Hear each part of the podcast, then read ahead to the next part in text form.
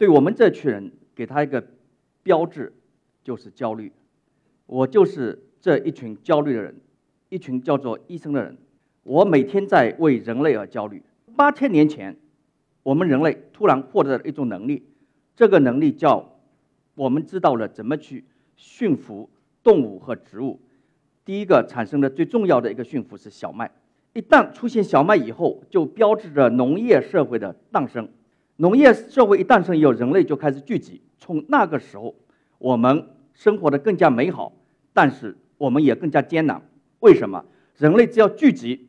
所有的传染病，很多野生世界跟我们一起存在的病毒细菌，就有可能成为一种爆发的态势去发展。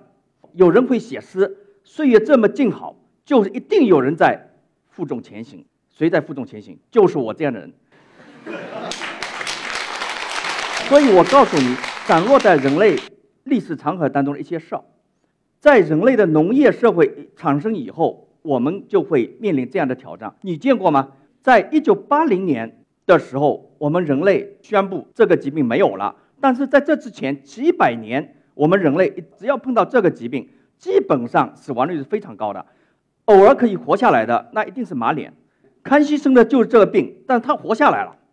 康熙如果不活下来，我们的版图不会扩到这么远。所以历史上的任何一件小的事情，都要改变我们历史的进程。所以我们在历史上长河当中，这些事情你可能已经忘记了，但是有谁在为你做呢？有啊，我们整个的免疫学界、我们的防疫学界、医生都在做一件事情，我们用疫苗，我们把这个灭绝了。所以这是人类灭绝的第一个传染病。接呢是英国的免疫学家，后来在世界上我们开始广泛的接种天花疫苗，把这个病没有了。所以历史上有，现在没有。欧洲在鼠疫侵犯的时候。你想想看，这个疾病差一点，整个欧洲就没有了。欧洲没有将是怎么一个世界呢？大家可以想象，我们人类的至少资本主义世界的发展要延缓几百年，那是肯定的。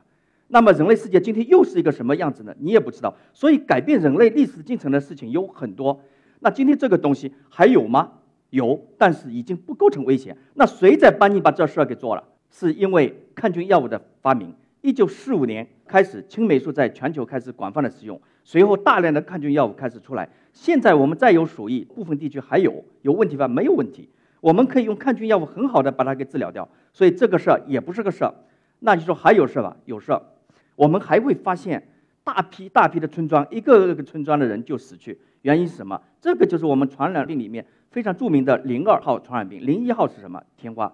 大量的人接到这个细菌以后，整个村的人因为用这个水。所有的人都会生病，生病以后就一直腹泻，腹泻到什么时候？腹泻到死亡。现在世界上有很多地区还是有，非洲、东南亚。那你说现在在中国为什么没有了？那我告诉你，是因为有人把事儿给做了。两件事情，一个是清洁的饮用水，能够人影响我们人类的很重要的一点是。第二个就是抗菌药物。这个你有记忆吗？我们一直会有一些孤立的村庄，在国外有很多电影在演什么呢？一个麻风村。就是人类因为一种细菌的感染，叫麻风杆菌，在整个村庄就会蔓延。你只要给他握个手，你就是麻风了。为什么麻？神经系统全部被这个细菌侵犯了，就很麻，然后脸上都会长得了刺。我们看到这个样子，所以它的样子就是麻风。所以只要人提到麻风，都非常惧怕。那我们用一件什么事情把它给做了呢？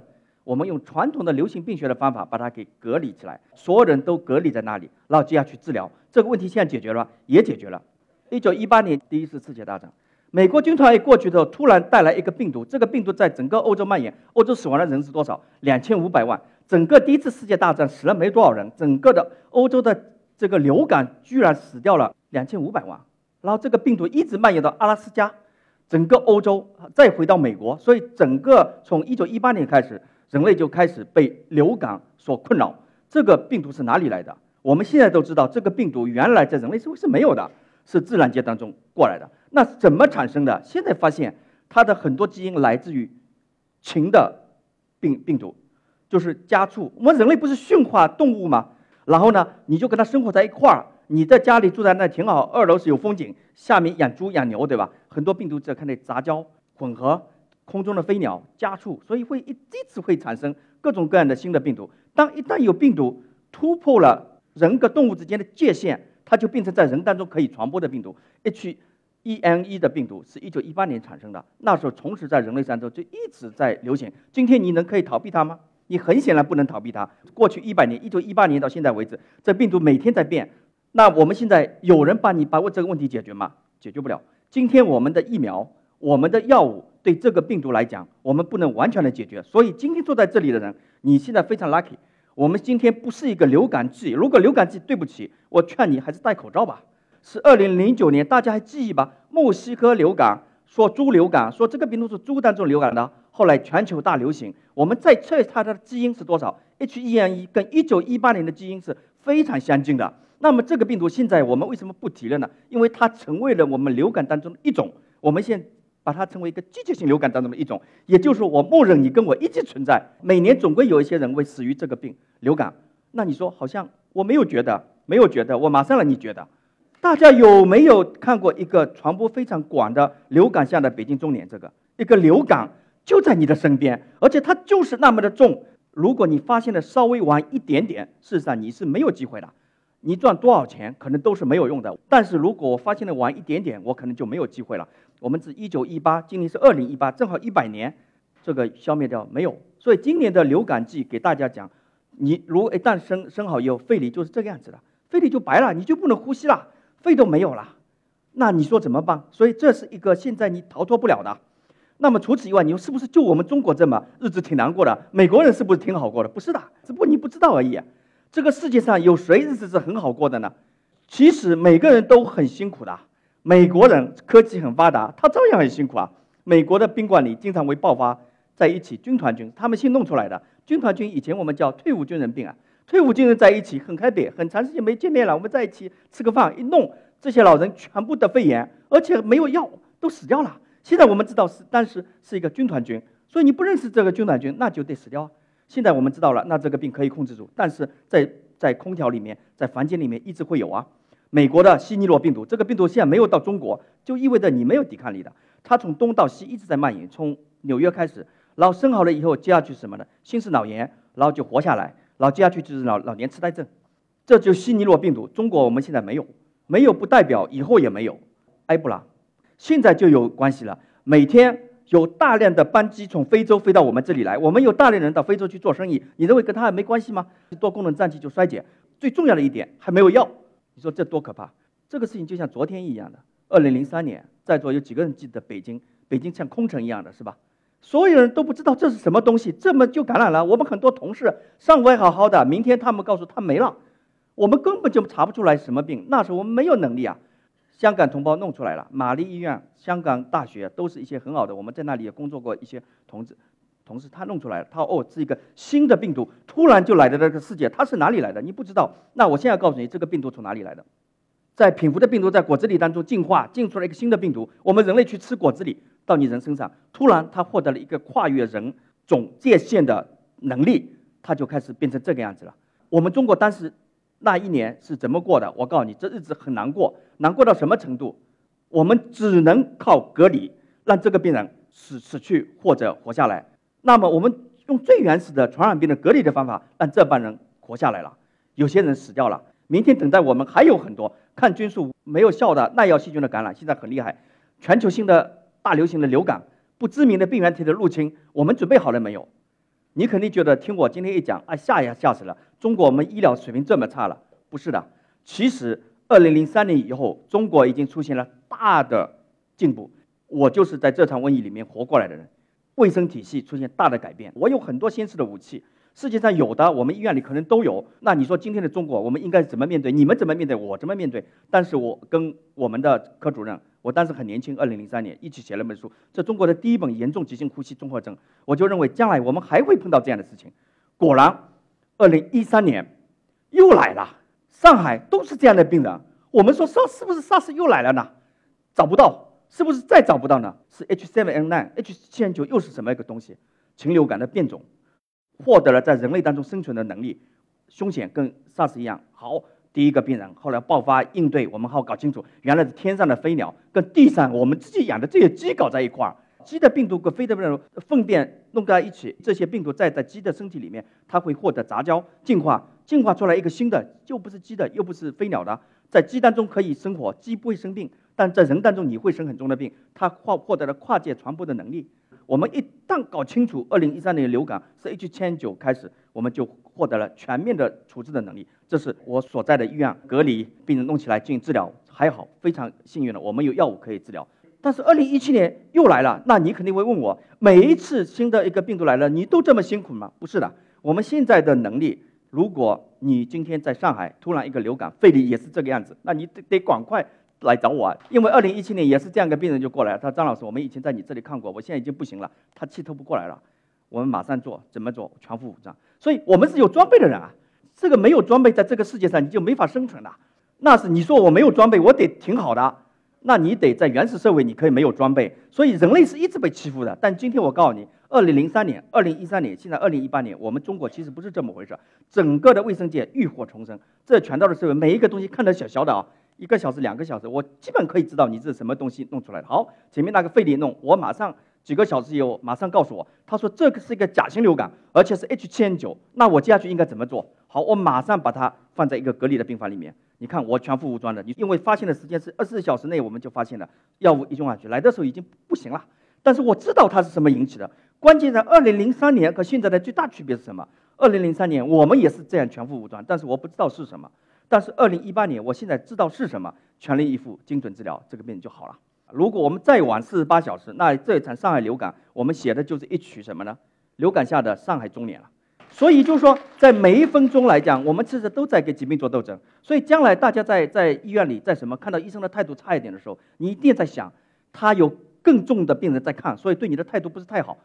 特别当你的自己的病不是很重的时候，你就在想，他一般来讲不没理由的把你给冷淡了，你知道，总总是有更重要的、更强求。像这种事情就是一个争分夺秒的事。现在大家面临的一个什么问题？你去看很多有钱人去看什么？羚羊大迁徙，看完了回来生病了，这是个大问题啊！输入性的疾病有没有？有啊！这个老兄在非洲去过来，我们解放军把他弄回来了，他生病，人开始就傻掉了，就每天就睡，睡到最后我见到他的时候，六个月过去了，他已经昏过去了。那得了一个什么病啊？我们叫非洲的有一种昏睡病。好，昏睡病，你肯定问我，你自然知道这是昏睡病，你能治疗吗？我不能治疗，因为我没有药物。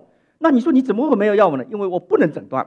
所以这个药物世界上没有一个国家自己可以独立拥有的，因为生的病人太少，只有世界卫生组织有。那你如果向世界卫生组织证明你有能力是这个病，他会药就免费给你。所以第一个二十四小时我们要做一件事情，把这个元凶给抓起来。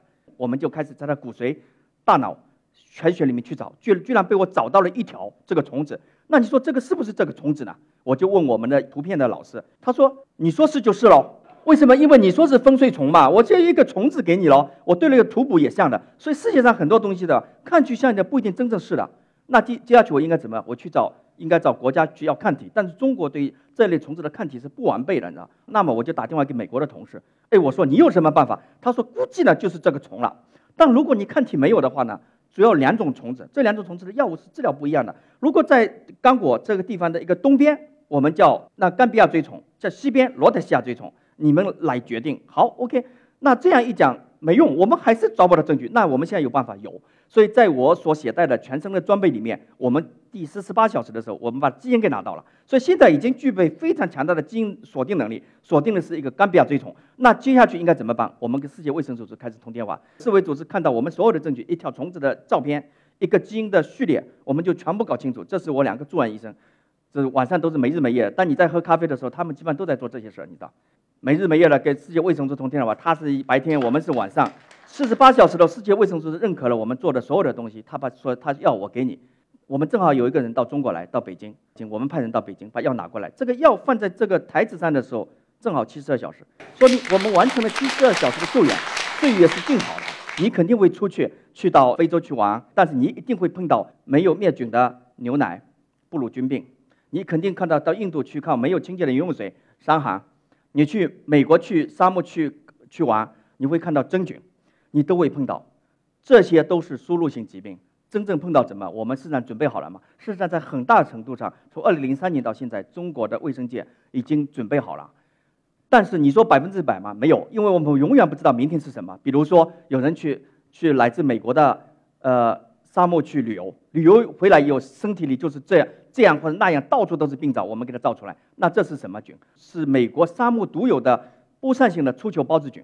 你如果找不到这个病人就死掉了，但是我们把它找到了。像这个病人，又是争分夺秒，前面一天手去蒸鱼，割了一下，第二天手指就这个样子了。你知道这是什么菌吗？你如果不知道什么菌，这个手就得给截掉。所以在美国的医学会的杂志里面办到这个病例，基本上手都是要截掉的。但是我们这个病人，我们过来二十四小时以后，我们知道他是什么创伤弧菌，用了有效的抗菌药物，他就好了。所以在这些的一些突如其来的侵袭性的病毒细菌，在你生活当中其实一直有的，这风险一直有的。那么最近一件特别大的一件事情是，居然在中国的养猪的里面一个人把猪的脏的水泼到眼睛里，眼睛就瞎掉了。瞎掉在我这里瞎掉，我还不知道什么东西，然后我们去把它手术给做了，脓液拿出来，拿出来以后，我们很快知道这居然是一种什么猪疱疹病毒。猪疱疹病毒只在猪里有的，那你人类现在不是很 happy 吗？把猪都驯化了吗？跟猪生活在一起吗？那现在就我们的问题就来了，猪疱疹病毒是不是跨界传到你身上来了？好，我们的人到猪圈去取病毒，我们去做猪的基因序列分析，这是我们的住院医生跑到猪圈里就是去采这个样本。后来证明了伪狂犬病毒真的可以跨界传播，所以这个文章一发出来以后，我们发到世界最非常著名的《新发传染病杂志》上以后，中国 CDC 的主任高福院士就打电话给我，他说这是个非常重要的问题，全国的所有的猪伪狂犬病毒引起的人的跨界传播的问题进行开始立项进行研究。所以在将来，我们今天的这个病毒的传播可能是小事，但是如果有一个跟 SARS 一样的话，我们应该怎么样呢？我今天给大家讲的这件事情就是说，人类社会很美好，但是我们的危险。一直是存在的，而且很多东西可能是我们人类自己产生的。那么，我们中国一定会加强全球性传染病的一个监控，这是第一点。国家卫生系统要做得更好。像我们中国是最适合把国家整个系统的力量做上去，提供能量的。但是，对我们民众，我们自己，我自己觉得应该远离被污染的水源，往远离被污染的地区。你如果到这种地区去的话，要知道自己保护。在传染病的流行期间，不要恐慌。现在跟2003年 SARS 已经不一样了。我相信传染病非典之后的中国的传染病防治体系是日益强大，所以我也相信将来大家都可以非常美好的生活的，我们过着非常静好的时光。但是你在过着美好的生活的时候，一定不要忘记有一群人，就是我们这些人，在后面默默的在做这些事儿。你要像看上去很伟很非常伟大，其实没有，我只是认为这也是我们的天命而已。什么叫天命而已呢？我不做这个事，我晚上就睡不着，不是我的一个人格高尚。只是我就是一个特别焦虑的人，这一群焦虑的人特别适合做这件事。那么我们正好联手，你有梦想，有理想，为人类的未来，我们来保护现在的岁月的静好。谢谢大家。